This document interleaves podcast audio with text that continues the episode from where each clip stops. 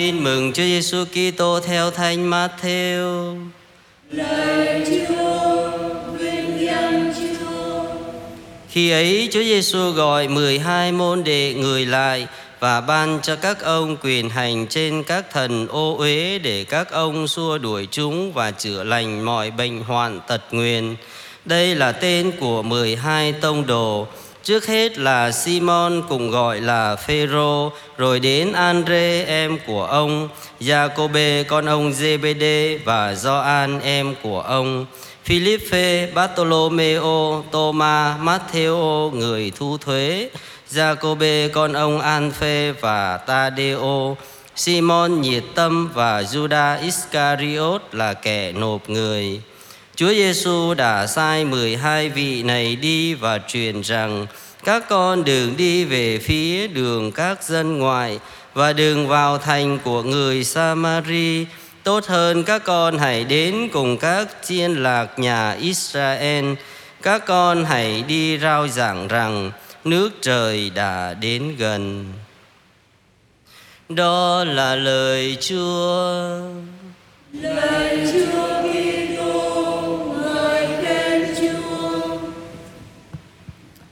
Kính thưa quý cộng đoàn, cũng đã lâu lắm rồi, hôm nay con mới được phép à, tới đây để dâng thánh lễ. Một phần thì cũng à, xa xôi, bởi vì con đang phụ trách một cộng đoàn của nhà dòng ở quận mười hai và phụ trách cái cơ sở dưỡng lão ở ngoài đó, và cơ sở của chúng con thì cũng mới được thành lập. Cái số lượng người già thu vào thì khoảng trên dưới một trăm người. Nhưng mà tụi con đang còn hoạt động, đang mới, cho nên là mới nhận được mười người. Cũng đang còn mới và đang vận hành. Thì cái tiêu chí của chúng con ở đó là ba không.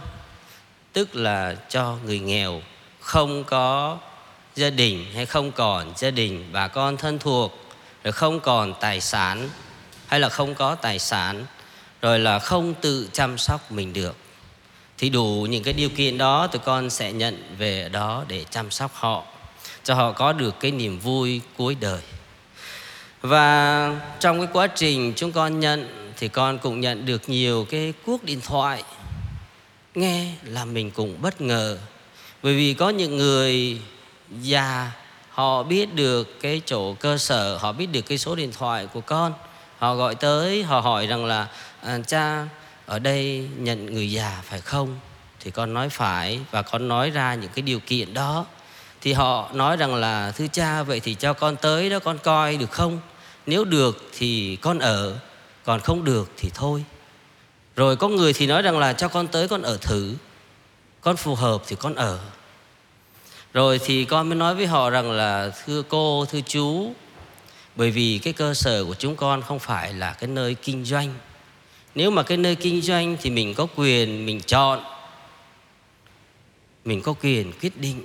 Còn chúng con là cái nơi à, từ thiện, nơi phục vụ, nơi cho những người có hoàn cảnh đặc biệt. Cho nên chúng con không có những cái điều kiện đó.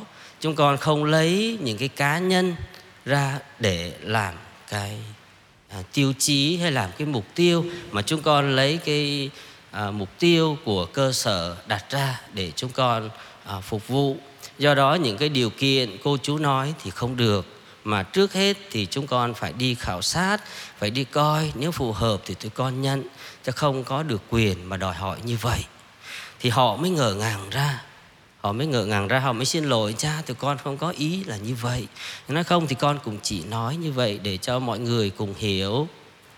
Bởi vậy chúng ta thấy rằng là nhiều khi chúng ta đặt cái tiêu chí cá nhân mình lên làm trung tâm, làm cái để người khác phải chiều theo ý mình, thì rất là nguy hiểm.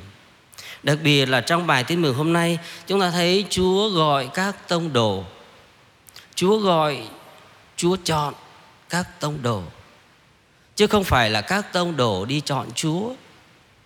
Chúng ta thấy bây giờ học sinh hay là những người à, này người kia muốn học cái gì đó, họ có quyền họ chọn giáo viên, họ có quyền họ chọn người này người khác. Nhưng mà với Chúa thì không phải vậy. Nhưng mà Chúa chọn họ, Chúa chọn những người tông đồ, có thể là không theo ý của họ muốn, nhưng mà Chúa chọn để rồi Chúa, sau khi Chúa chọn thì sẽ có những, trong cái bàn tay của Chúa, chắc chắn Chúa sẽ làm cho con người mình tốt hơn. Do đó khi Chúa chọn các tông đồ, không phải là Chúa chọn những người học thức cao, những người đẹp trai hay là thế này thế khác. Nhưng mà khi Chúa chọn rồi thì Chúa sẽ có cách để Chúa à, giáo huấn, Chúa sẽ có cách để Chúa huấn luyện. Do đó Chúa gọi có nghĩa rằng là Chúa là trung tâm, Chúa cao hơn mình, chứ không phải mình cao hơn Chúa. Nếu mình mà lấy mình làm trung tâm cao hơn Chúa sẽ rất là nguy hiểm. Và cái thứ hai là sau khi Chúa chọn xong thì Chúa sẽ ban năng quyền cho những người mà Chúa chọn. Rồi Chúa à, cho họ quyền để trừ quỷ, quyền để giao giảng, quyền để làm những việc này, việc khác mà trong cái phạm vi của Chúa. Do đó khi Chúa chọn các tông đồ thì Chúa cũng phải có một thời gian ngắn ngủi, ít ra là ba năm, để huấn luyện, giáo huấn họ. Sau đó thì đủ, gọi là đủ lông, đủ cánh thì mới à, ra đi để rao giảng tin mừng. Do đó chúng con cũng vậy, chúng con là những người à, mục tử, là những vị linh mục. Không phải là chúng con tự chọn, mà chúng ta hay nghe nói rằng là à, Chúa chọn. Đúng là Chúa chọn mình. Và sau khi được Chúa chọn thì cũng phải có một thời gian đào luyện. Ngoài cái việc học thần học, triết học, thì dòng chúng con là dòng mục vụ bệnh nhân.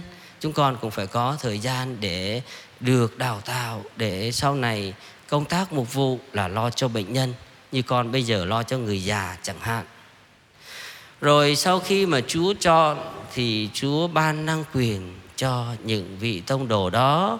Rồi Chúa cho họ những cái quyền, chẳng hạn như quyền trừ quỷ, quyền được rao giảng, quyền được nói lời Chúa và sống lời Chúa. Và cái điểm thứ ba là sau khi Chúa chọn, Chúa ban năng quyền, rồi thì Chúa sai đi.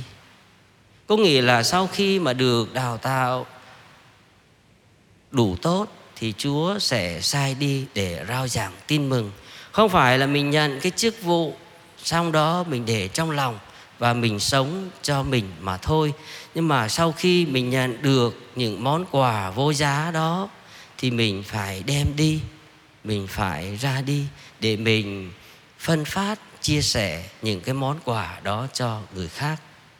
Chẳng hạn như chúng con được học về y tế, được học về thần học, triết học, chúng con phải biết để chia sẻ những cái phần đó cho những người cần chúng con giúp đỡ. Chẳng hạn như bây giờ ở đó người già, chúng con cũng phải hiểu một chút về y tế để chúng con có thể chia sẻ cho họ.